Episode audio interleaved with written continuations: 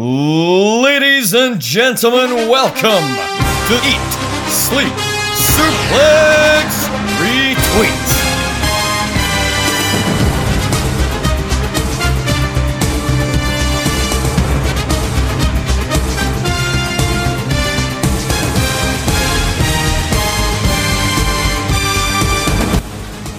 You can't start a fire without a spark. This gun's for hire, even if we're just drafting in the dark. Yes, Oh, it is that time again. It is a brand new season here on Saturday Draft Live on Eat Sleep Suplex Retweet. My name is David Hockney, and yes, you can break us down, but we'll be back again for a brand new season, new teams, new participants, and a whole lot of anarchy in this upcoming season from Survivor Series to the Royal Rumble. And I couldn't be here today without my glorious co hosts. So we have the second place of last season, the GOAT, David Campbell.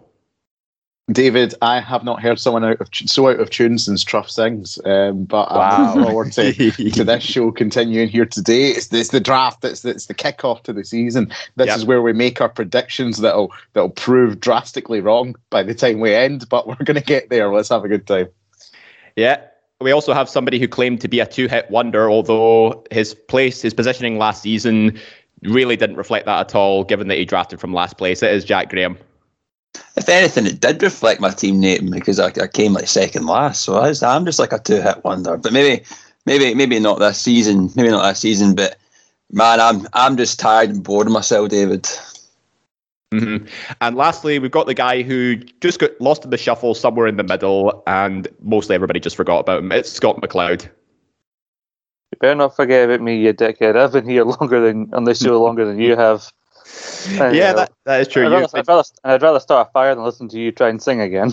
hey, come on, Matt singing is glorious. Although I think I think the goat I think the goat will probably have something to say about that. And I've heard Truff sings it is dog shit. Wow. anyway, We're throwing the barbs already. I know I would be holding back on your team to do that. Let's do it. Oh yeah, let's do it. Let's do it. Now, obviously, this is the kickoff for season eleven, so there's no uh, weekly points to discuss as the point scoring will begin this coming Monday across Raw, SmackDown, NXT, Dynamite, and Rampage. So today we're going to be breaking down the team selection and how we think everybody's going to fare in the season ahead. But if you want to catch the team selection process, you can check out the live draft selection on our YouTube channel, Eat Sleep Suplex Retweet, uh, to find out who drafted in what order, who they selected, and what our team names are. But we'll find that out uh, here today. So if you don't want to listen now and watch the selection, turn off now. Okay, they're gone. Right. So, um, but if you want to catch. God that dickhead's gone. you read that guy coming in clicking on this podcast? Hey, do you even watch the selection show? I don't even know if I even want him back. I know, right? Anyway, um, but yeah, you can catch the draft selection amongst amongst all other great content on our YouTube channel. We've got the conspiracy theory. We've just released a new episode of Quiz Showdown last weekend, where Sarah hosts Quiz Showdown 16. Oh my God, we're back again. Now there was another Quiz Showdown that came out before that, but you don't want to listen to that. It's a waste of time. Um, but yeah, No, uh, no, you don't. You don't have to listen to it. You should watch it. It's a visual thing, uh, Dave, and you can visually watch the moment your heart breaks as you realise once again that you have lost to a better competitor. uh, go. How do we Carry mute, how do we how do we mute Scott's mic? Well, let's let's just we'll get to the analysis, you know, and then then we can hear uh, Scott talk about something other than your crushing defeat, Dave. I think I think is the best way to go. All right. Um, well, you know what? Let's not waste any time. Let's go into the the team analysis here. So, and we're going to start things off with last season's winner. There's somebody who just secured his place at the champions table, and he's been fighting for ten seasons, and he's won the biggest season of all. Became the new Eat Sleep Suplex Retweet champion, and he ended up drafting from Retained last the place. title. You retained Ret- the title. Retained the title, thank you. Uh, it is Ross McLeod, and his new team is named Team Hi Ho Soho. Mhm. Now, and the team selection for him is we have a returning t- tag team from last season, Jurassic Express. So he's sticking to, to what he knows. He also has for his single selections Ruby Soho, Seth Rollins, Sheamus, Xia Li, and somebody who's just signed to All Elite Wrestling, Jay Lethal. So, guys, I'm going to throw it out to you there now. Uh, I'll start with you, Scott. Um, what do you think are the standouts for Ross's team this season, and where do you think he may slip up? Uh, well, I can't blame him for going back for Jurassic Express, especially you know given that they were instrumental in really helping him at the last two stages and help extend his gap because they hadn't been doing much up until that point. But then a week beforehand, uh, Full Gear, they got that big win in the Falls Count Anywhere match, so I can see why he would go back to them. I, I get why he would take Ruby Soho. You know, he believes that she may be the uh, the favourite to win the TBS title. I'm wondering if he maybe should have chose her second rather than first, because being in last place for us was the did have the benefit of the snake draft. So he could have just chosen her second, and it wouldn't have made any difference. It wasn't really going anywhere. So I'm, I'm wondering if he should have maybe chose Hangman Page uh, first and then Ruby Soho. I mean, I know you don't want an overly AEW heavy team, but the fact that he got to the end of the, the first round of the, the draft and we started the second round and Hangman Page hadn't been picked yet, I think was a, a real mistake on a, a few people's uh, part. So I don't know why he didn't pick Hangman Page.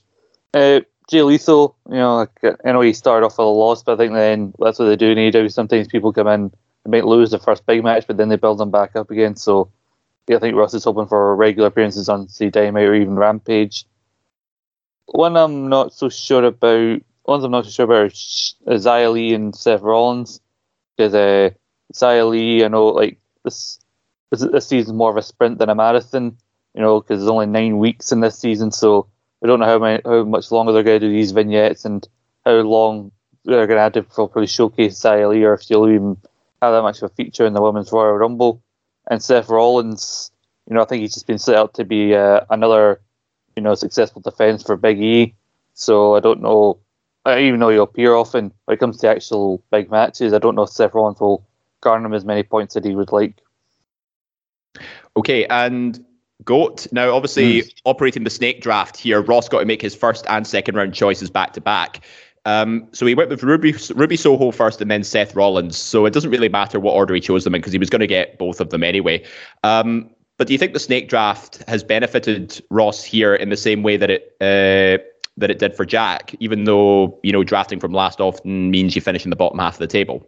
Yeah, it's it's it, it's always tough to draft from last, but it's the burden that every champion must bear. You know, I mean, everyone at this table has experienced that. You know, and you're really at the, the mercy of every other competitor. The benefit he did have was uh, the snake draft to try and get two in the one go, and I think he did quite well. I get what Scott's saying about Seth Rollins and the big matches, but Seth Rollins has been picked for eight seasons in this draft, and his average score is about fifty nine point four a season. Now that's a that's a really strong total, and if you're moneyballing this shit, Seth Rollins is someone that you want in your team. And I do the only the only disagreement I have really with what Scott said is with Xia Li because I get what he's saying about um, the vignettes and how long they they'll last. But for getting her in the fourth round, if she can come in, they're going to want her to have a good debut on SmackDown or whatever. But if she's in the Rumble, she could get a couple of eliminations for Ross, which would be good points. So it's probably better to take Xia Li in that spot than than do what so many of us have done before and just panic and pick a Natalya, for example. You know, what I mean, I actually think he's had quite a good draft in that position. Mm-hmm. Uh, now, Jack, we often talk about you know we want to have even distributions for for teams across all the the shows so that you can score as. Do well, you talk about that? You well, I do at that. least, yeah. It's nonsense. I've I've explained it time and time again how it's utter nonsense. It doesn't matter which show they come from. Okay, okay, but let's just put it into perspective here, Jack. Um, Ross's uh, half of Ross's team has is on AEW programming now. Obviously, they cover Dynamite and Rampage, so there's at least two shows for them. But with his other picks, Seth Rollins, Sheamus, and Xia he also covers Raw and SmackDown. Do you think this is a, a good distribution of talent given the the programming that's included in the scoring? I, I, don't know what to say because I, I I think just you go for whoever gets you points. I don't I don't really care for the kind of where where they are in the show. But to I guess to answer your question and the perspective you're wanting, I guess covering all bases to try and get points is a is a good thing. And uh, yeah, I, sure, why not? I think that uh, if, I, if I'm going to pick someone I think will do all right, I think Jurassic Express will be a good pick for him this season, especially had their wee vignette and Christian was like, oh, I'm going to do whatever it takes to help Jurassic Express become the next AEW tag team champion. So I think that could be a good pick for him. And I think he's done all right from 15th. Mm-hmm. Yeah, he's got a few guys uh, in decent programs. He's got Ruby Soho chasing the TBS title. Seth Rollins is owed uh, a WWE title at some point, and Sheamus is still making waves on SmackDown with uh, with Ridge Holland by his side. Xia Li set to debut. Jay Lethal, a bit of an unknown entity, which may be his low scorer this season, but there's nothing to say you know Ross can't pull off uh, another such strong performance as he's done in previous seasons. Now we'll go up to the other end of the snake draft now, and Jack, we're going straight into your team here. So. Uh, you and the two hit wonders. You've got the Usos, Big E, Naomi, Malachi Black, Liv Morgan, and Brock Lesnar. So the floor is yours. Would you please um, describe your thought process when picking this team? So I didn't think that I'd be first.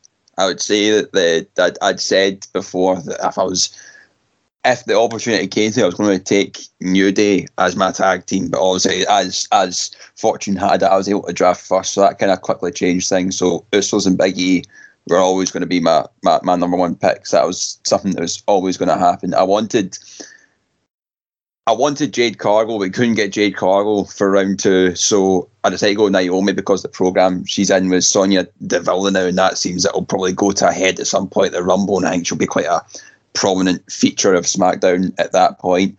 I wanted someone from AEW, and I, was like, oh, I'll just take Malachi Black. Why not? Liv Morgan, I feel that she'll be good for the Rumble. Obviously, she's in this program with Becky Lynch. She's not going to win the title, but she's going to be on Raw every week to that point, and then appear in the Rumble and might get a couple of eliminations. And uh, I said, I've said for a while that if it got to round five and Brock Lesnar hadn't been drafted, I was going to take him because I think he's going to win the Rumble this season. Obviously, it's too too much of a risk to take him in anywhere above round five, and especially with what happens last night, he's going to appear on SmackDown next week. I, I feel quite happy. I feel quite happy. Yeah. Now, Scott, I think it's safe to say Jack is in a very dangerous position uh, for the rest of the other challengers because he's a two-time winner. He drafted first. He got the highest scoring tag team last season, and he got the highest scoring singles performer last season as well. Would you say Jack is in a very strong position to become the first three-time winner? I would say so, just on the Usos and Big E alone, because we've seen in past seasons that you know being the first to pick actually doesn't guarantee success. I don't think, uh, if you can correct me if I'm wrong, but I don't think anybody who's picked from first has actually won yet. No, which is which is bizarre. It's like it's like how it took 20 years for someone to actually win from number 30, despite them always saying that was the best number. Uh, but yeah, uh, being the Usos and Big E, like if you're in number one position, then you'd be an idiot not to take them. And so Zach took full advantage of that. Naomi and Liv Morgan, I can see where you're coming from because you know when you look at the main roster and how many people have been let go, and uh, if you want strong your team represented in the Women's Rumble, then you could do worse than those two. Uh, Brock mm-hmm. Lesnar may only have a few appearances, but I think he's going to do better than what he did for Ryan Douglas because you know he appeared after SummerSlam, big gap, back at Crown Jewel, lost, was away again. But I think given the shorter season, uh, he might do better for Jack this time around. Malachi Black's the only one that's really hard to predict because you never quite know what he what they're doing with him. He doesn't appear too often, and uh, no offense to your, your draft strategy there, Jack, but you're saying like you want to eat him and you're like, oh, just take him. I think when you're drafting first, you need to do better than just saying, oh, I'll just take. then I think when you come in for first, I think you need to, you know, I'm not. He's the one I'm not sure, so sure about. I think, well, to argue that, Scott, because I don't like what you just said there, I think with a 13 person draft and a snake draft, I was drafted last for my. Wait. So you were, you drew. No, you, yeah, I had, I had you drafted last your second round, yeah. Yeah, Malachi. I think there's quite a lot of gap between who I could get from that point, and when you look at who's kind of went before that, a lot of big names for potentially who I, who I might have wanted before that was was gone. So I think also I, I don't mind the criticism of saying Malachi Black's a bad bad pick, but I think to to say to to rethink the, there's my strategy of I'll just pick an AEW pick. I'm uh, I, I don't like that comment. I'll, I'll I'll say that. I'm just I'm just saying I do think there were quite a few AEW picks that might score a bit higher left at that point. I'm just saying.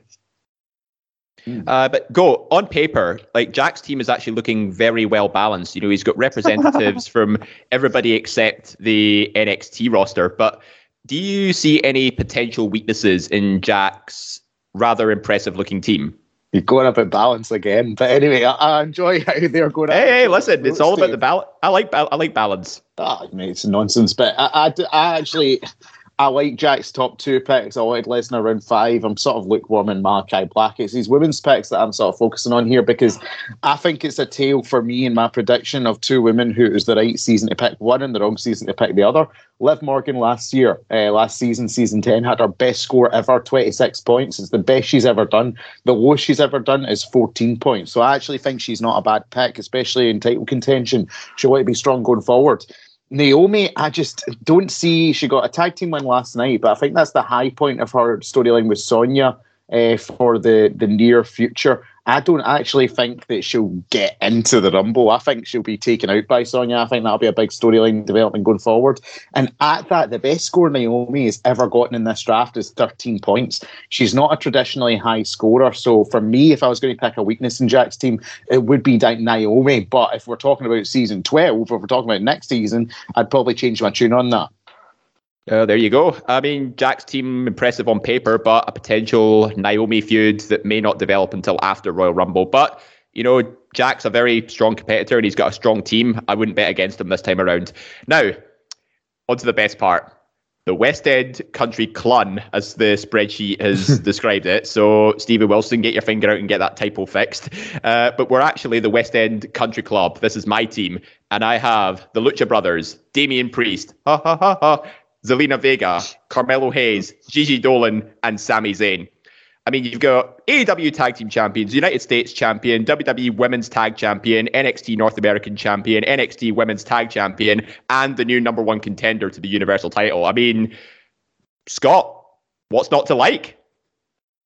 I mean, on paper, that is a good idea, but, you know, forewarning, uh, having uh, so many champions on your team does set you up for potential of at least one you know, potential loss of a title, and losing title points is the worst kind of loss you can take in a draft, especially when this you know short. But yeah, like, I wouldn't have seen Sami Zayn during the sideshow, like and us talking about him here being like the number one contender for the for Roman Reigns. So fair enough there. I don't know how that's going to work out for him.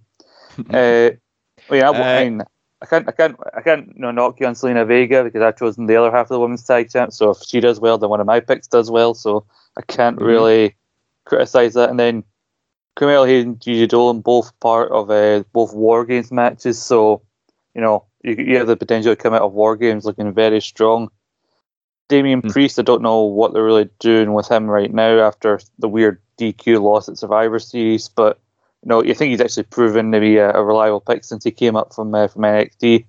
Lucha Brothers, though, that's going to be the interesting one. You know, again, I know it's a very short season, but we've already got title defense coming up on Rampage, uh, and then also in January you're going to have Battle of the the Belts, where all the titles are coming mm-hmm. online. You know, Battle of the Belts, i.e., AEW couldn't get the rights to Clash of the Champions. Uh, and I I have a weird feeling at least one of those titles on that show is going to change hands. You know, for the first ever Battle of the Belts, they're going to want to make it have a big moment, big talking point. And I'd worry if the Lucha Brothers would maybe the ones they choose to switch those belts, but it's only a it's only a what if for now. But you know, you gotta hope that they. I'm basically saying this, David. You gotta hope that they all keep on to their titles because uh, if one of them loses, that could really take you down a few levels and just cause you just to miss out on a on a sec on a becoming a two time winner. Because right now you're the only one not to be a two time winner out of the four of us. I know, I know. Uh, but Jack, uh, Jack, I've got an interesting question for you. Um, in this season, both sets of women's tag team champions have been split up across multiple teams. So I've got Zelina and Gigi Dolin. Daniel has JCJ and the other half of Toxic Attraction, and as Scott aforementioned, he's got Carmella, who is Zelina's partner. Do you think this could benefit all three of us individually, or do you think it's better to have them, you know, working as uh, as teams essentially?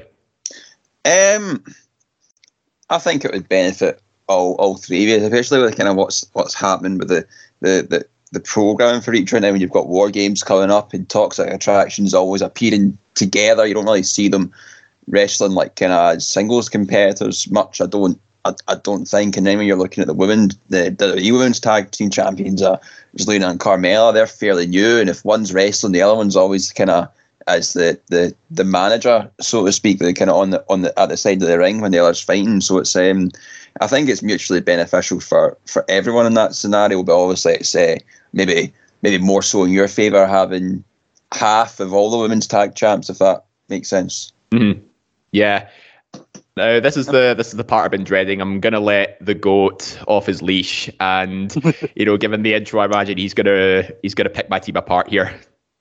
I don't think it's not a case of picking your team apart, but like I look at your team, Dave, and I don't see it getting past the mid table. And that's just my personal opinion. Like the Lucha Brothers, I think will get a defence next week. That'll be a good start to your season, but I see it slowly sort of dipping from there. I don't think you've got a lot of rumble power. Um, you would need to hold Toxic Attraction win war games. I think there is a scenario where you can score very high, but I just don't see it all coming off. And I think Zelina Vega is a very interesting one for me because our highest scoring season was 55 points in season five. Uh, a lot of fives there, but that was when she was a manager. I get what you're saying about her being a champion now, but she is also a cowardly heel. And the reason uh, it's actually the reason women's tag team champions and tag team champions in general, it's sometimes safer to take them as part of a team is because when the cowardly heels suffer singles losses, you aren't punished for it. You aren't affected by it. Zelina Vega could easily eat maybe four TV defeats this season across Raw and SmackDown just as a cowardly heel champion would do as part of a tag team, and you would suffer for that as opposed to getting the appearance points just for a tag team and not being affected by it.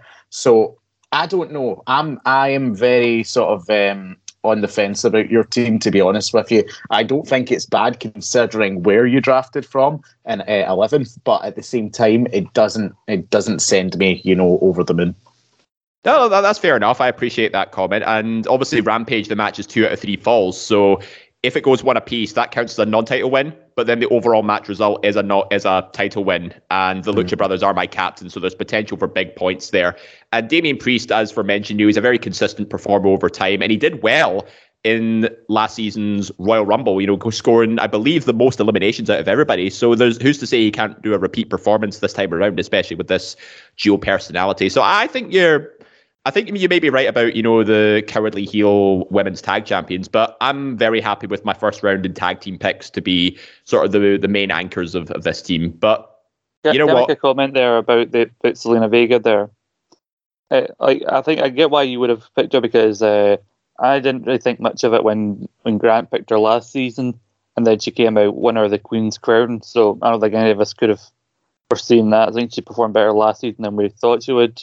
So I, and I actually personally think it's better to have them uh, separate because as somebody who's had, who in the one season had both the NXT Women's Tag Champs as a tag team, then transferred them out for the then Women's Tag Team Champions, I can tell you it makes fuck all difference. uh, personally, when you have them as your tag team, because I had Shotzi and Ember, they fucking lost the titles, switched them over to the new, the then new champs on the main roster of uh, Tamina and Natalya, and that was the spell where they they spent like several weeks in a row losing to Tegan and Shotzi and not even giving them a title shot. Then Natalya had to go and get herself fucking injured. Mm. I know, yeah. but then at the same time, you got the, the success stories, the likes of Nia and Shayna. You know what I mean? And you look at all the men's tag team picks that have came out. Like I, I get in different contexts it works, but in this context, specifically with Zelina Vega this season, I think that she'll fare worse as a singles pick than she would as part of a tag team because there's no tournament this uh, season to prop her up with points. Uh, anyway, but we've got to move on now. So let's talk about Sarah. Team uh, pitch, please. So her team: RK Bro, Bryan Danielson, Adam Cole, baby, Kay Lee Ray, Thunder Rosa, and Tony Schiavone. Jack, a very AEW heavy team for Sarah, but it's worked for her in the past. You know, working with those uh, Wednesday night rosters here. RK Bro, especially last season, were a very strong performing tag team, the second best tag team overall, and I believe they were ninth overall with 66 points.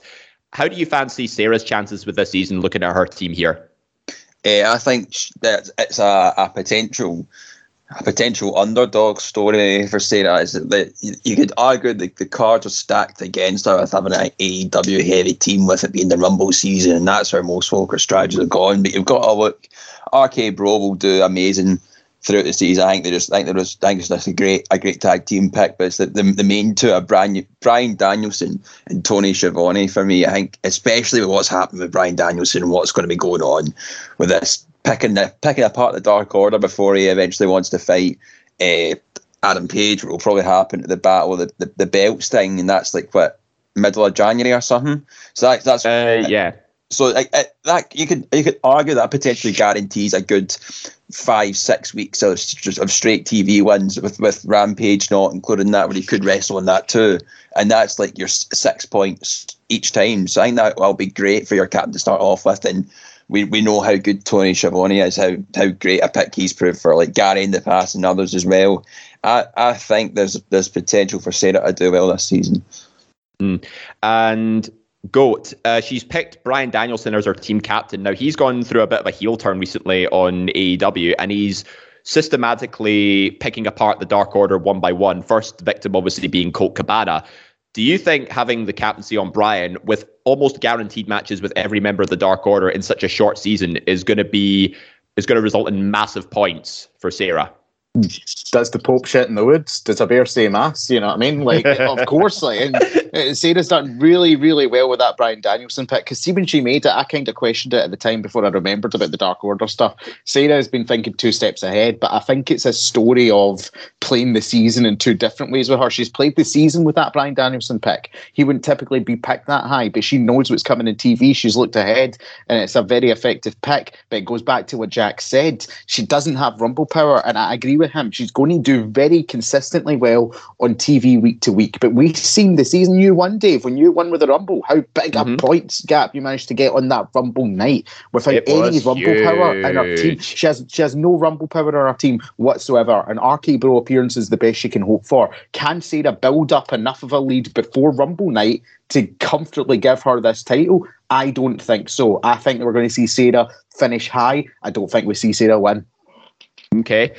Uh, now, Scott, let's uh, let's talk about her female picks. Uh, she's got Kay Lee Ray, who's recently returned to NXT and is going to be competing in War Games, and you've got Thunder Rosa uh, in the TBS Women's Tournament. Where do you think you see the points lie with Sarah's female selections? Uh, well, I have to first echo a lot of what David said. I, I agree with with with him about. I don't think Sarah will win, even though she was drafted from a very she, she was a very you know strong position. You know, she had a real strong advantage being in second over a lot of other people. And I don't know how much how I don't think she's taken full advantage of that. Because like you got Lee who for me last season was a total disappointment. Uh, she's on kind of the face team.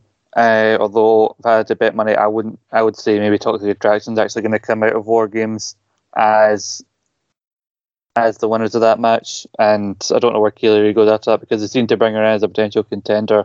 And then she got lost amongst the whole NXT 2.0 you know, rebrand. Uh, Thunder Rosa, I don't see winning the TBS title because I think inevitably she's going to go after Britt Baker, and I don't know if that'll be on this season. Although I think these are two strong contenders for other seasons. I don't know how strong they'll perform uh, this season. But you know, looking at this very AEW heavy team, you know, Tony Schiavone I think will help prop her up with appearance points if she's having a particularly bad week with some of the other picks.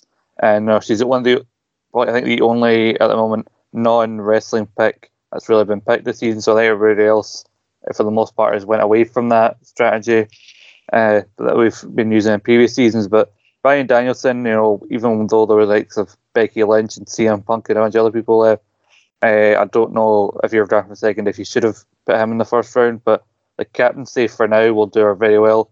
If I were her, I'd switch the captaincy away from him before the Hangman match because because it's Hangman's first defense, and after this whole multiple years to wait to get him to the title, I don't see him losing it so quickly.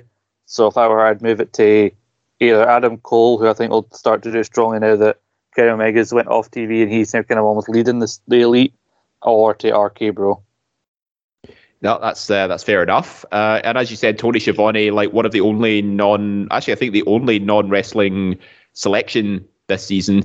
Uh, but before we move on to not, the next, is Heyman not in this? Uh, Heyman Reigns is the tag team, yeah, but this is the non-wrestling singles pick. The yeah. manager wrestlers a bit of a different kettle of fish here. But before we move on to our next pick, let's all say something nice about Adam Cole. No, he's got lovely on. hair. Uh, fine, okay, I'll just it. Right, let's take it and move on. We have our Listeners League winner next, Matt Smith, Team Booty Woes. Uh, the team of AJ and Omos, Britt Baker, Hangman Adam Page, MJF, Shayna Baszler, and Jeff Hardy. Now, Goat, we know how much you like the mm. Listeners League, and Matt did a hmm. very Matt had a very strong performance last season. But how do you think he's going to fare? You know, have, given that his selection process this time has been a bit different, and what do you make of his team? Well, the thing is, like I've been bitten before by listeners league winner. I called JP finishing quite high last season. It didn't work out, but I, I, I actually think he's he's done no bad here. Like Shayna Baszler, I think is good for a fourth round pick. Could have a good rumble showing. Jeff Hardy's got this thing with Corbin and Madcap Moss on SmackDown alongside Drew. I mean, if you're alongside Drew, you're basically sort of guaranteed wins in that feud. You know what I mean? So I think it's quite good. But again, it goes back like his first three singles picks are all AEW. Got Britt Baker, who's admittedly a champion, Page, who's a champion, MJF, who are going to get built up before that CM Punk feud. I do not think those are disastrous picks at all. I'm not saying that. I just don't think they're picks for this season. Like Battle of the Belts, sure, you'll get some points. But you come to the Rumble, where does the power lie for Matt? Is Shayna Baszler enough? Is Jeff Hardy enough? I don't know. I think I I probably think we see Matt finish mid-table to sort of lower mid-card uh, for the draft, which I don't think is bad considering where he drafted from. Um, but his team doesn't blow me away. Mm.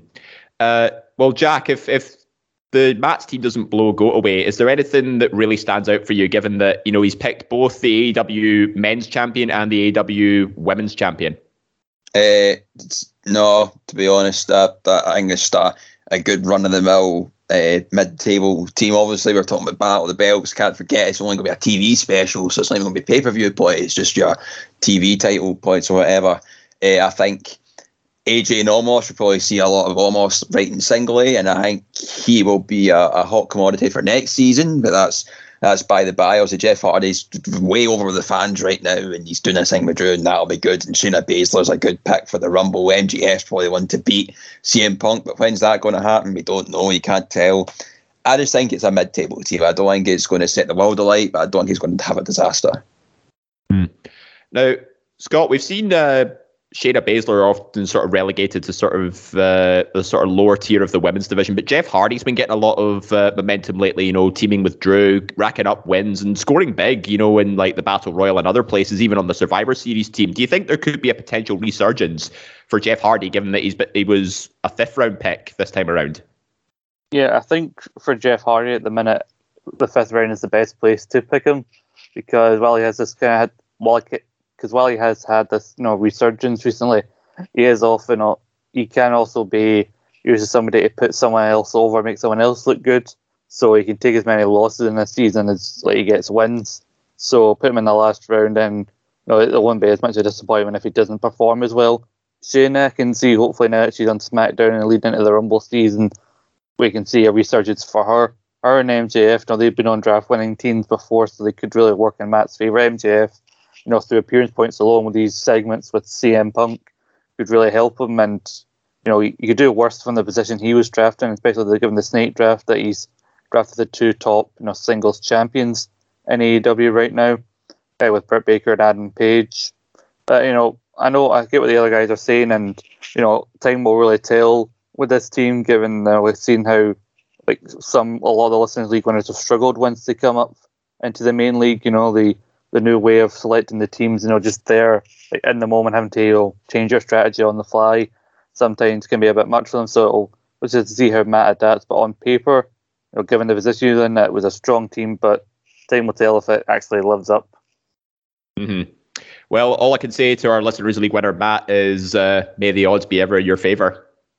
So Moving on to Alan McLucas, and I believe his team name is the Pillars of MVPs. So we have the Young Bucks, Becky Lynch, Sammy Guevara, Raquel Gonzalez, Darby Allin, and Happy Corbin. Jack, this team on paper actually doesn't look too bad. Like, what's your immediate thoughts on it?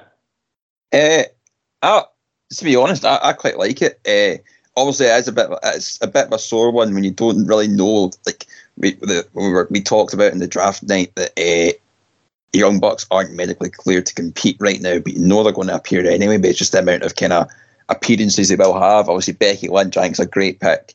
Uh, Sammy Guevara as well. He's he'll probably defend the TNT title quite consistently on Dynamite and whatnot. I think I, I, I think he should be quite happy. I think he'll be up there challenging the top half. but I don't know if he has the the the the the, the team power to take it all the way to a draft one. Hmm. Now, Scott, do you think Alan's made a bit of a misstep here, given that you know he's got Sammy Guevara, the TNT champion. It looks like he's going to be defending it quite regularly. Do you think there was a missed opportunity to put the captaincy on him, given how well it did for Alan back in season five when he had the captaincy on Cody as the TNT champion? Not necessarily, because you know I think the main reason he had to put the captaincy on Cody back in season five is back then, and I'm sure Alan would agree. I think his drafting strategy has improved a lot since season five, because back in season five, Cody was pretty much carrying the team for him. Uh, so putting the the captaincy on your strongest competitor at the time was the right decision. We didn't know how regularly that TNT title was going to be defended when it was established, but you know, and I know Al likes to you know that he's the one that everybody hates on the podcast, but I'll be honest with you. This, given the position he's he was drafting from, he's played a blinder. I think on paper with this team. You know, even if the Bucks aren't made good for a couple of weeks, if they get back in the ring and pick up a couple of points alongside Adam Cole, then they're still going to be you know, a valuable team. I can see why he picked them so highly. Uh, Becky Lynch, I think, is a is always a solid. I said that after Becky, she's the most valuable you know, first round pick if Roman Reigns isn't available, and so she managed to slip by Sarah, but Alan took full advantage of that. We got Sammy Guevara, Raquel Gonzalez, who know she can prove she's proved her value in past seasons. You know she's in the War Games. Got Darby Allin as well, one of the pillars of AEW. You know, and Baron Corbin's really the only weak point of the team, and Jack knows full well how happy Corbin can really let a side down. But I actually think the other members of his team are actually strong enough to make up for you know the mm. the, the, weakness of Happy Corbin. Mm. Uh, Go Scott mentions that Happy Corbin could be the the main link, but we have seen Raquel Gonzalez lose a bit of steam uh, over the past six months or so. Do you think um, Raquel's momentum might be slowing down after War Games, or do you think she'll pick up the pace again? I think Raquel Gonzalez is a very interesting proposition because we know the nature of the Women's Royal Rumble more than the men's one. It incorporates NXT talent. And if Raquel Gonzalez's journey in NXT 2.0 is coming to an end, who's to say that they don't use the Rumble as an opportunity to build up Raquel? I think that's interesting. I think Alan has got two surefire great picks in his team and four question marks. I think Becky and Sammy are, are guaranteed to get him points. I think they're going to carry the team into Rumble season. Raquel has potential. Darby has potential with feuds lower down the card right now to get wins. Corbin has potential. Maybe he picks up wins over Jeff. Young Bucks, we don't know when they're coming back. For me, there's too many question marks in Alan's team to make a definitive call right now. I think it's going to sit somewhere between either being a mid-table disappointment or a surprise challenger for the title itself. I, I can't really call it, to be fair. Okay, well, it's, uh, it's it looks like it'll be a bit of a mystery this time around. And he's yet to win a season, but uh, I guess we'll just have to see how it goes, given that he's been away from the draft for so long. Now, Goat, the floor is yours. Would you like to introduce Team Goat to everybody? Yeah, we've got uh, Nakamura and Boogs as the tag team, Charlotte Flair, Bobby Lashley, Rhea Ripley, Io Shirai, and Orange Cassidy make up the rest of the squad. And Dave, I have to tell you, for, for drafting from nine, I'm quietly confident I strategy here, drafting so low, whatever traditional point scorers I can get in my team, I was going to get them. Nakamura and Boogs, they have this feud right now where they could pick up uh, a couple wee losses here or there, but in the singles action, but they're going to have those appearance points every week on SmackDown. Charlotte and Bobby never really take losses all too often on TV. I think Rhea is probably going to get built back up, have a really good Rumble showing. Io in the War Games match, you know, it might be a win or a loss, but she'll be in TV a lot before that. And the same as Raquel, I call a surprise Rumble appearance and performance for Io there. Orange Cassidy, I don't know how I got him in the fifth round. I'll be brutally honest. Like that man should have went so much uh, before I managed to get him. You know what I mean? And he's a traditional scorer in AEW. So, Dave, I'm actually very happy with my team this season.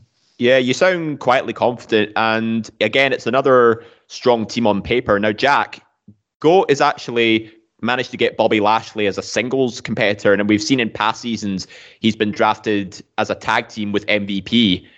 Do you think Bobby Lashley is going to perform just as well as a singles competitor and he's going to be a, a very underappreciated draft pick for Team Go? It's a it's a it's a it's a very good pick. I think Bobby Lashley here, especially this thing with the with the Mysterios. I know they, they say it's dead. I don't think it'll be dead. It'll probably be like the maybe the handicap match at day one pay per view or something, and then you'll probably see Lashley built as being a big threat for the Rumble. I don't think he'll win the Rumble, but he'll probably be he could be like on track to be a, a most eliminations. You know, you get extra points for the most eliminations or the Iron Man or Iron Woman of the the Rumble event. So I think. Uh, Bobby Lashley will be a, a, great pick. I think the only one I'm I'd, I'd, put a question mark over is Io Shirai because War Games is next week. So it's what next next Sunday. Next Sunday.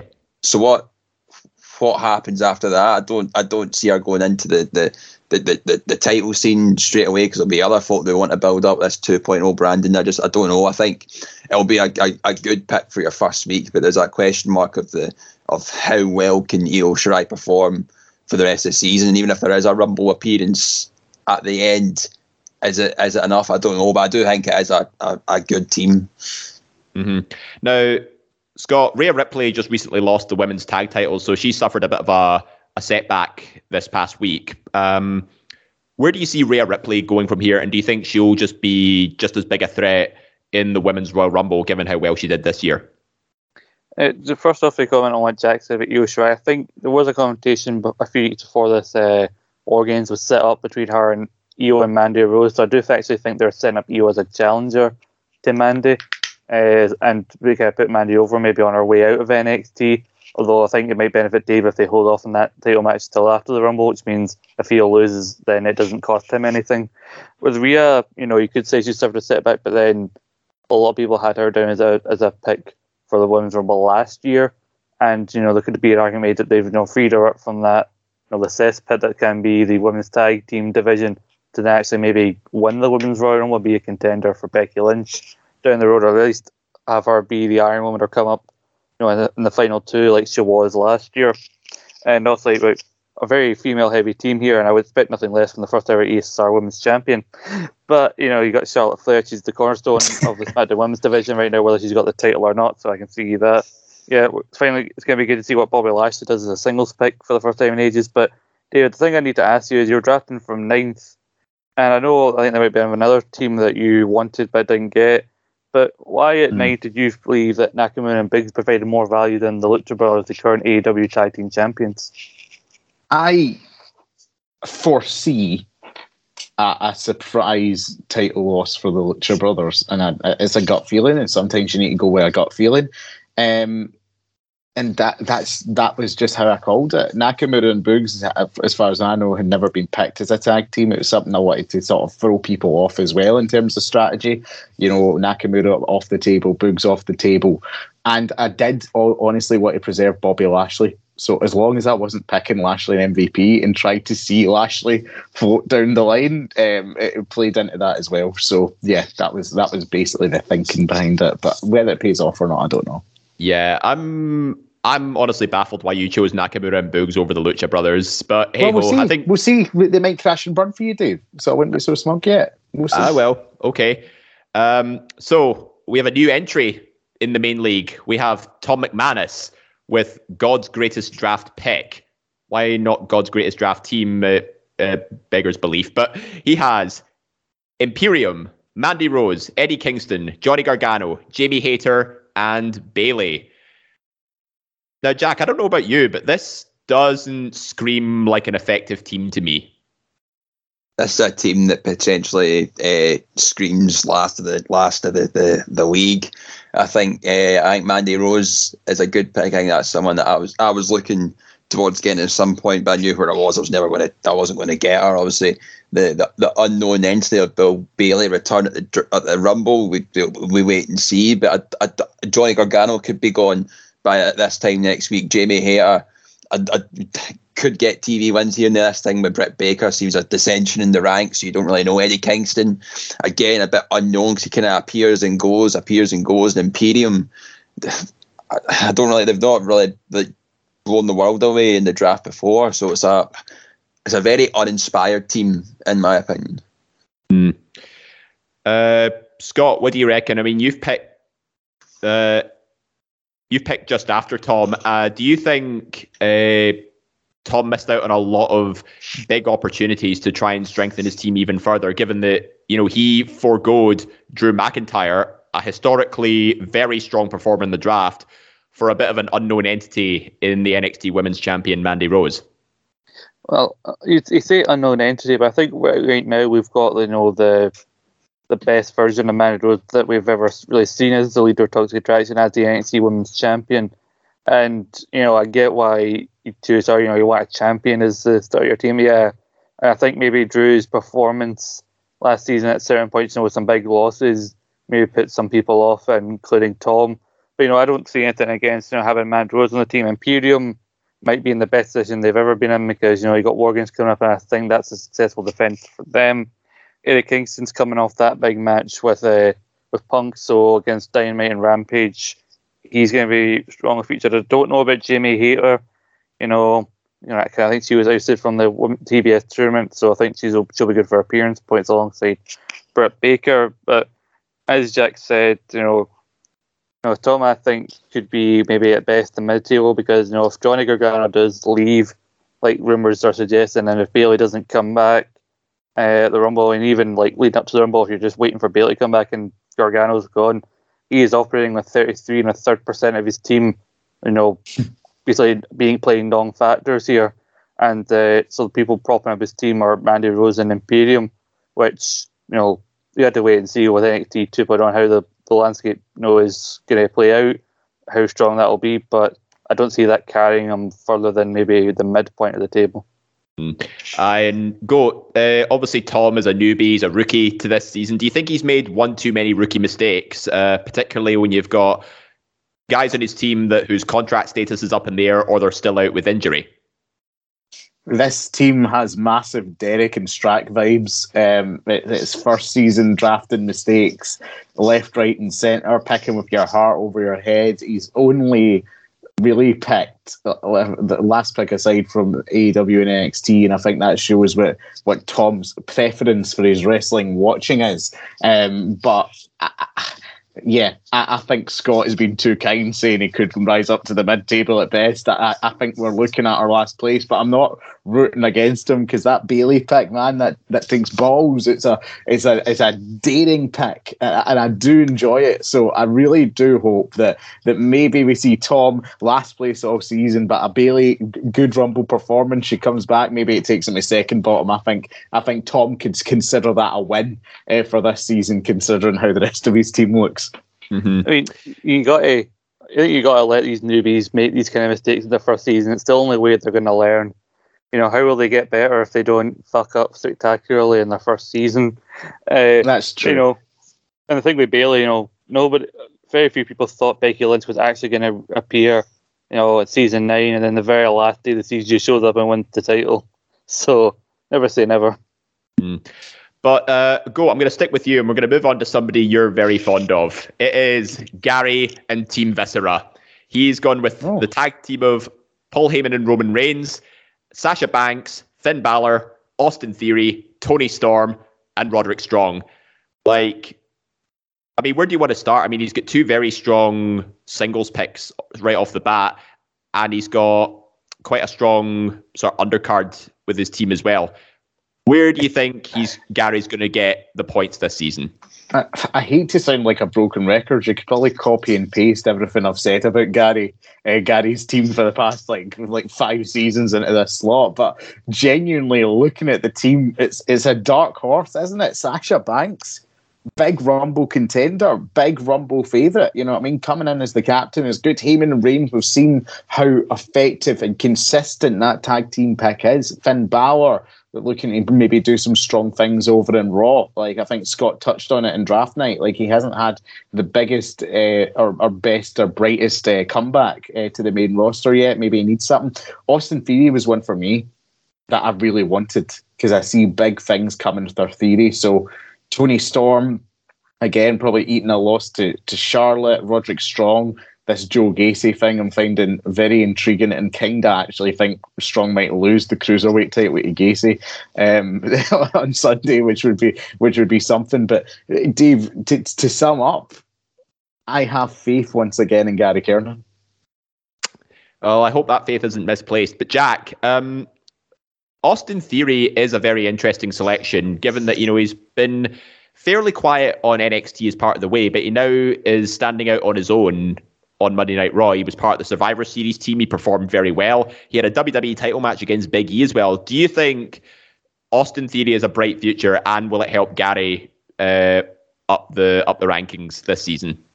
I think I think so. Yeah, because like it, it seems that uh, like this this time round, Vince McMahon seems like he's very much behind Austin Theory, and even if he's not wrestling all week, you can you can near enough guarantee he's going to appear at the show at one point and take a selfie with someone, and that's that's a that's a point right there. He'll do it in the pay per view, no doubt. Day one, he'll be in the Rumble match. He'll probably try to take selfies with a few folk in that match. So I think it's a it's a it's a it's a risk, but I think he is a he Austin Theory is a risk absolutely worth taking. Mm-hmm. Now, Scott, I want to ask you about the curious case of Finn Balor. He's more often than not, he's drafted either first or second, but he's never really stood out as a big scorer for somebody being drafted that highly. Do you think history is going to repeat itself this time around, or do you think Finn Balor has the potential to score big? Uh, I'm not really sure about Finn Balor. Like you said, it's weird that he's not formed as highly as you know you would expect for somebody like him. I think him and Sasha both are in position to be the Iron Man, the Iron Man of their respective rumbles. So yeah, you'll get points either way for those two. And you know, Sasha, I, I agree, is a strong contender. Her, Bianca, I think, are the two strongest contenders to win the Women's Royal Rumble. Uh, Heyman and Reigns, you know, it's a no-brainer. It's kind of we can expect that here. Uh, Roderick Strong, I thought about picking him last season, but didn't, and so maybe Guy will uh, take advantage of a mistake I made. Uh, Austin Theory, they seem to have big plans for him, but I don't see him having the strongest Rumble performance. I think he'll try and take a selfie with somebody and get thrown out very quickly. And then you got Toni Storm, you know, she did well for Ross at the end of last season, you know, got some elimination in the Survivor Series match, but now she's going up against you know the unstoppable force that is Charlotte Flair, and uh, I don't know how well she's going to come out of that. Uh, and I do want to say, and I'm not trying to be biased here, okay, but for ages we said about Ross that he was the one of the better players not to win the draft, and how he always put a good team on paper, and how he often tapered off. We can't really say that now because Ross has won a draft. But now, by default, that title now goes to Gary. He's now the one that always seems to taper off because he's always the one that puts together a strong team. But he can, he's never been able to really find that winning formula that really helps him you know, take it over at that next level to take him to number one. Like even the transfer window, he's never really been wanting to change his team up, but somehow he still isn't able to crack into the number one position. And I think if Sasha wins the women's rumble, that could be the thing that helps him because as Ross with Biggie, you just need that one unstoppable pick to help take you over the edge. Aye, but sticking with you, Scott, please tell us about Team Broken Dreams. uh, bad team here, and I, I was happy to get fifth here because uh, I've had some bad positions the last few seasons, so you know it's the highest position I've picked in a while. Uh, I got the unique team of uh, Sonya Deville and Adam Pearce as my tag team. Got Drew McIntyre, uh, Joint Pearce and Sonya are, of course, my captains as well. Then got Drew McIntyre, Jade Cargill, Tommaso Ciampa, Carmella, and Ridge Holland. Now, Pearce and Sonya were a team I thought of as the season was wrapping up. I was starting to already think ahead. I thought, man, they do really well individually. Imagine if you got them together, because you know they do seem to appear together a lot. You imagine how many, how many appearance points I could rack up just on on that alone. And I purposely didn't mention this to anybody because I wanted to see what happened, see what position I was in. I mean, if I was a few picks higher, I wouldn't have picked them. I would have maybe took the Usos or RK Bro if they were still available, the Lucha Brothers. But given I was in fifth, I thought, know what, fuck it. I want to, let's see where this goes because this could either go very well or very badly. And plus, I wanted to see the look on David's face. Uh, uh, you got Drew McIntyre, I think a favourite to win the Rumble. Jade Cargill, a favourite to win the TBS Championship. You got Tommaso Ciampa, he's the NXT champion. You know, but wait to see what happens when it comes to War Games. Carmella, I needed another female picking. You know, she's now one half of the women's tag champion. So, like I said, with Zelina, you know, if she, if she does well, then my pick does well. And then you got Ridge Holland, who, despite a loss recently on on SmackDown against Cesaro, I do think they see big things in him, mainly because he's a you know, he's a big beefy lad, so Vince likes that kind of thing in these wrestlers. So uh, I see a big thing for him. You know, some some eliminations in the men's rumble, Team teaming with Sheamus as a tag team. You know, Ridge Holland could be a dark horse, which is why I left him to you know the last round. But you know, I, I maybe I might not win. You know, I won the rumble, the Survivor Series Rumble season last year, but you know, unless Drew maybe wins the rumble like I want him to, you know, I think I could finish potentially very highly here. Now, Jack, his first two first two picks, Sonya Deville and Adam Pearce, a bit of a curveball selection here because we've never seen these two selected together as a tag team, and also obviously Drew McIntyre is his first singles pick. Do you think Scott has had some massive steals with his first two picks? Um, Drew, absolutely, absolutely. I think uh, obviously Tom went for Mandy Rose. I think Scott counted his, counted his lucky stars, much like when you picked Raquel over Drew, and it benefited me. I think picking Mandy over Drew is definitely going to benefit benefit Scott here. Uh, Pearce and Sonya, I don't know how much, how many points they'll get together because we kind of see them appearing at different points during the during shows, and it's maybe like once we might see them together. But pay per views, they always seem to be at a point together, and it will help. But maybe maybe not as huge a point getter as a tag team, but it definitely scuppered up a lot of folks' plans for singles picks, and I think that adds greater value than the points that they might get themselves to like influence how folk are going to draft and how the how folk might need to change their strategy. I think that that provided a greater value maybe what the, the, the, the total points of Pearce and Sonya is going to bring. Mm-hmm. Now, go. I actually have a question about Tommaso Ciampa because mm. obviously he's been announced for the War Games match uh, next week. But do you think there's a possibility that he could end up falling by the wayside if they decide to go with the new school over the old school? Yes, but not in this season. I think that Scott has picked one of the final seasons where I see Tommaso Ciampa being effective in the draft. Um, we don't know who's going to come out and top in that War Games match, so that's not for me to call. Um, but I do think that Ciampa will sooner rather than later lose that title to Bron Breakker. I think it Mania weekend might be the time to do it. Um, I can't see T- Ciampa dropping the title before that. I do think that for me, Scott has uh, has to hope that Drew is a juggernaut for him in the same way we've seen Biggie be a juggernaut for Ross last season.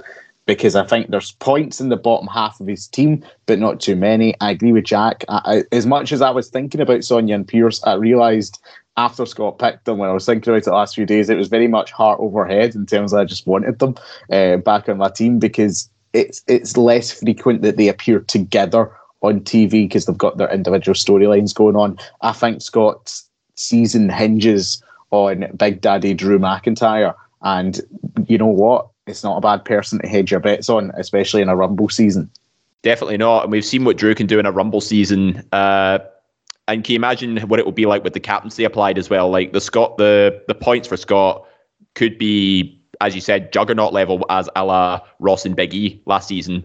Uh, but let's move on now I mean, to. I mean, sorry, sorry if I could comment on what the guys are saying. I mean, I agree with what Dave was saying about Chad. I think a lot of people were kind of blinded by like, the changeover in, in NXT to know that they, they weren't really thinking about something like Tommaso Ciampa as highly as he maybe should have been, which is why I think as, as a round three pick, especially being the NXT champion, I think it might be a, a strong pick for me. And yeah, maybe like I said, I know that there's off, there's probably a strong chance that the Sonya Pearce uh, tag team won't work out as well as I may want to. But at least I took a two big like non wrestling singles picks that have got people a lot of points off the board. So, you know, I think uh, I made an impact in the draft in that sense. And, you know, Drew's got that open challenge. So, when I see what happens there. And I think, David, I've got that perfect form of balance definitely here because I've covered all the main bases that when you think about this season. I've thought about the TBS Championship on AEW. I've thought about the War Games. And I've thought about the Royal Rumble. So, uh, you know, again, I might not be in for my third season win, but again, I think I'll finish in the top half here. I mean, I do like a bit of balance, and it is looking pretty balanced there. So let's move on to Daniel, Team Future Endeavors Ltd or Limited, either or. Uh, the team of FTR, CM Punk, Kevin Owens, Shotzi Blackheart, Jacy Jayne, and Chris Jericho. Uh, Jack, Daniel has come close to winning the season like winning the draft season before, uh, obviously falling short to you, of course, in your first win. But um, he's picked up CM Punk, who was a massive scorer last season, third overall. Oh no, sorry, my mistake. Sixth overall with 88 points, tied with Charlotte Flair. Um, do you think CM Punk can put in a repeat performance, given that he's only still fairly new to the draft? I don't know. I was skeptical of him last season. I'm skeptical again because I do think MJF will be the person to beat Punk and AEW. And when that say that happens in the winter's coming thing, so that a few weeks time and on Dynamite, and it's MJF versus Punk. That's your main event. MJF wins. Do I see Punk coming back to Dynamite next week to wrestle someone? No, I, I don't. I see him being away for a wee while because it's, it's just there's the there's that you don't you don't know what's going to happen. Punk, CM Punk can't win forever, and the not. I don't, I don't think there's I don't think there's any value to having CM Punk beating MJF. There's much there's a much greater thing of having MJF beating Punk and maybe letting that continue for like a, a best of three. But you can drag that out for so long that Punk would need to return straight. I don't know. I, I feel like I'm just kind of rambling now, but I'm I'm skeptical of Punk continuing that hot streak that Grant got out of him and when I'll say it, when MJF does beat CM Punk, does he return straight away? I don't think so. Okay, now Goat. Um, he's got Shotzi Blackheart, who's had a bit of a a bit of a resurgence on SmackDown as a solo mm. competitor, and he also has uh, one third of Toxic Attraction. So not too bad singles picks all around. But is there is there a big question mark over Kevin Owens' status? Yeah, but not for the reasons you might think. And I've actually just had this thought in the last five minutes looking at Daniel's team. They're still positioning Kevin Owens in this sort of main event slot. They seem to be going with Seth Rollins maybe day one to face Big E. I. I'm not saying he's going to win the Rumble. I'm just saying the man's an outside bet. That's all I'm saying. Like, because that'd be some storyline, I think um, for Kevin Owens to to win the Rumble and challenge Big E for the title at Mania. Um, that is a big question mark over Kevin Owens, but probably not the answer you're thinking. I think the rest of Daniel's team's fine. Again, it's just I think he'll get points in TV every week, with the exception of Jericho. I think that's the only dud pink he's really got there. I think the only thing that would carry him over the line is this hypothetical scenario where Kevin Owens somehow eking out a, a surprise Rumble victory. Mm. And Scott, as Goat mentioned there, Chris Jericho might be a bit of a dud pick, but he's obviously on commentary for Rampage. But there have been rumors he is set to tour with Fozzy again. Uh, and I'm pretty sure that he's meant to come over to the UK during Rumble season. So, do you agree with Goat that Chris Jericho is probably the biggest dud pick on Daniel's team? Potentially, yeah. I mean, he is going to miss a few weeks with uh, with Fozzy and everything, which, but then again, that's why you pick someone like him in the final round because you know, the final round usually is you know, designated for those picks you're taking a risk on you're maybe not that confident in. You know, it would be got Jacy Jayne ahead of him in round four, who could pick up a win as part of the, the war games. You know, win half the tag team champions. Shotzi, you know, we were talking to Hailey Sasha and her, her path to Rumble, and I think if they want to build momentum for her, then unfortunately that means she's probably going to have to go through Shotzi or get a few wins against her, which wouldn't work out for Daniel very well. Owens, you know, it's all up in the air but his contract status, but uh, I think Daniel best hope that Kevin Owens does to stick around. Otherwise, there goes val- another valuable member of his team. Punk, I think they are going to keep extend this whole the build to him v MJF. So you know, as long as MJF's appeared in promos time to get points, then I think Punk will appear as well. then you got FTR, who again I don't think are going to come out of. Uh, I think this 33 Falls match on Rampage next week is going to be the blow off to their Lucha Brothers, and I don't see them coming out the the winners. So I think they Daniel best hope that maybe they get a few you know, matches across Dynamite and Rampage to make up for that loss in the, the following weeks. Because uh, even if they defend their AAA tag titles on tag titles on uh, AEW TV, they've has been deemed that those won't count. You know, non AEW or WWE titles do not count, as I learned the hard way with the million dollar title, which I still argue should have been counted. But okay. I know that's a very good point. Yeah, the AAA tag titles, even though they're held by FTR, they won't be defended because they're not AEW branded titles. So could be a could be a missed opportunity for Daniel there. But I think as long as FTR, you know, stay firm, I think that's going to be a bit of a, a, bit of a backbone for his team there. But last and certainly least, we have our founder Stephen Wilson, a two-time draft winner who drafted very much in the middle along with Daniel, and he has the Street Profits, Bianca Belair, Bron Breakker, Xavier Woods, Da Kang, uh, Dante Martin, and Cora Jade. Now, Scott, I'll stick with you on this one. Uh, do you think the snake draft has affected Stevens' uh, drafting selection here, given that he was right in the middle uh, and was a little bit spot for choice? But at the same time, do you think he actually got some good picks out of it? I think he did get some good picks out because I think being he's in the like if he's in the middle part when it's coming from first downwards, then he can take advantage of some picks that may, may have slipped by, like uh, Bianca Belair, for example. But then as it's coming back the other way, you can sneak in some other picks that may still be hanging around, like a Bron Breakker, who I, I actually had my eyes on. Uh, so I was a bit annoyed that, that Bron Breakker uh, got taken up. Uh, Street Profits are, you know, regular appearing and appear regularly, and you know they seem if they're always contenders for the Raw tag title, so I can't argue against them as a tag team.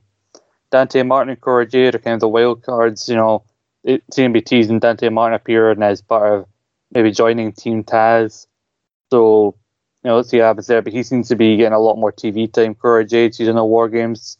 Don't know if that'll go in her favour. And then you got Xavier Woods, who I thought was going to be, you know, the next contender for Roman.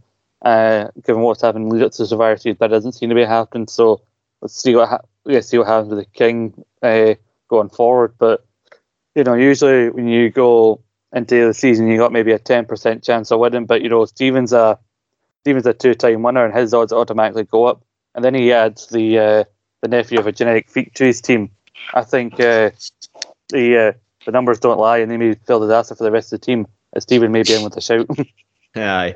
Uh, but Jack, the the question mark I have on Steven's team is Dante Martin because I believe this is his debut season in the draft. Is there a danger of Dante Martin being more featured on Dark as opposed to Rampage and Dynamite? And we all know that AW Dark isn't in the scoring process for the for the draft. Um, I don't know because this this this this story with uh, with with Team Taz and, and Lio Rush. It's been it's mainly centered on Rampage, hasn't it? And I think there's definitely more to it than than Dante Martin just packing his bags and, and joining Team Taz. I think there's some tomfoolery. I, I think there's a I think it's an inside job in taking Team Taz down from the from the inside. I can see that happening, and yeah. I don't know. I, I I don't think obviously he might wrestle on dark and there'll be some missed points there, but I think we all see the main crux of this story on Rampage in particular, I think, and I think um, it, it, it, it, it, could do all right from it. Hmm. Now, go his first two picks, the Street Profits and Bianca Belair. Street Profits, obviously a very solid tag team pick. Mm. Like Daniel almost won with them last season if he just put the captaincy on them. But Bianca Belair, again, a very consistent draft performer ever since being drafted uh, early, early last year. So is she just sort of setting the world on fire here? And does she have the potential to be a back to back Rumble winner? I think she does have a lot of potential to be a back to back Rumble winner. And I think that's by far the strongest part of Steven's team. I think Bron Breakker will get some good TV wins in NXT. Street Profits for me are a bit cold right now. I don't actually see what what's in store for the Profits. They've been a bit lost in the shuffle for, for a wee bit. I actually, I think the time passed for Woods. Woods seems to have been taken off the boil, um, and I don't think he has any immediate plans until Kofi returns and maybe they make a run for the tag belts again. So again, I think Stephen, if he can keep himself in there until the Rumble is in with a shout, because then you have Bianca coming in and possibly a Bron appearance there because they're high on him. So maybe they want to build him with a, a good Rumble showing as well. I don't think it's a team that's out with the possibilities um, of winning this season, but they wouldn't be the bookies' favourite for me. Okay, well that's uh, that's everybody's teams uh, broken down, and just before we round off today's show, I'm going to ask each of you for three names. So I want you to pick uh, a favorite to win, uh, a favorite to finish last, and a potential dark horse for this season, given what we've discussed. So, Jack, I'm going to start with you. Who do you think is going to win? Who'll be who'll be last, and who will be a dark horse? Uh, can I say myself to win? Yes. Okay, right. I, I, I think that I have potential to win. I think Tom will be last, and I will go with my dark horse being Sarah. All right, Scott. Oh, see, to win is the hardest one I'm thinking of because the last place I think is potentially Daniel. Uh, my wild card is Alan, uh, and to win, I don't want to say myself because I'm not that kind of person. Uh, I'm going to say Gary is a potential winner, especially with Sasha Banks as a potential Rumble winner. There you go. All right, go. Complete the trifecta here. If I can unmute myself, I will. uh, I'll give uh, the win to Jack right now. I think he is the bookie's favourite going in. Tom, sorry, man, unless Bayley comes in with an absolute epic Rumble showing, then I think you're you're looking at the, the, lights, man. You're very bottom. And if I can't see myself as a dark horse to win, if I can't be that guy, if I can't do that, even though it's hundred percent true, um, I'll I will go for Gary. Gary would be my dark horse pick, as he is every season. all right. Well, uh, I'll throw in mine as well, just so we've got all got our selections in. I'm also going to say Jack is the favourite to win. I mean, if he didn't pick the Usos and Big E, I would have had doubts, but he's got the two biggest singles and tag team scores right off the bat from last season. I don't see why he hasn't he shouldn't be a favourite to win there. Last place, I'm also going to say Tom. I think his team looks very weak on paper, and I think he missed the missed the boat on a couple of big big selections. And my dark horse, I'm actually going to say Goat. I mean, looking at that team on paper, there's every potential that Charlotte Flair could mm-hmm. rack up a few more title wins. Bobby Lashley might just surprise everybody in the Rumble. And Orange Cassidy could be a strong backbone in terms of AEW. I mean, we've seen how well he's done yeah. in the past. Never disagreed with you once, Dave. Uh, you are speaking of draft knowledge, and I, I support this decision. Yeah. Jack, so, Jack, don't take me being the only one at the four not to say you would win as any sign that I'm rooting against you. In fact, out of everybody on this podcast, you're one of a handful I do not actively root against. personal. oh, thank you very much. I appreciate that. I appreciate that a lot. You know yeah. what? If I don't win, Scott, I hope you win. Oh, do I. Why don't you go and suck each other off then, uh, Dave? And on that note, it's time to wrap up today's rather detailed show on everybody's teams. So if you want to listen to more Saturday Draft Live, uh, be sure to subscribe uh, to the podcast on Spotify, iTunes, Anchor, and all good other podcasting sites. Be sure to follow us on our socials at Suplex Retweet on Twitter. We've got Facebook as well, our community page, the Eat Sleep Suplex Retweet community. And be sure to check out our YouTube channel with so much great video content, including the Book It tournament, Quiz Showdown, the Conspiracy Theory, and many other uh, great shows. Uh, but from the Saturday Draft Live team, uh, myself, Scott McLeod, Jack Graham. Yep, bye, bye. And the GOAT David Campbell. That is me. This has been the kickoff show for season 11, and let's begin a new season. It starts now. There now follows an enthusiastic advert for Quiz Showdown X7. Hi, I'm Scott McLeod and I am hosting Quiz Showdown X7 Christmas Ain't Easy. There will be rounds on wrestling on Christmas and laughs will be had by all. It will be a good time. You should watch it. That was an enthusiastic advert for Quiz Showdown X7.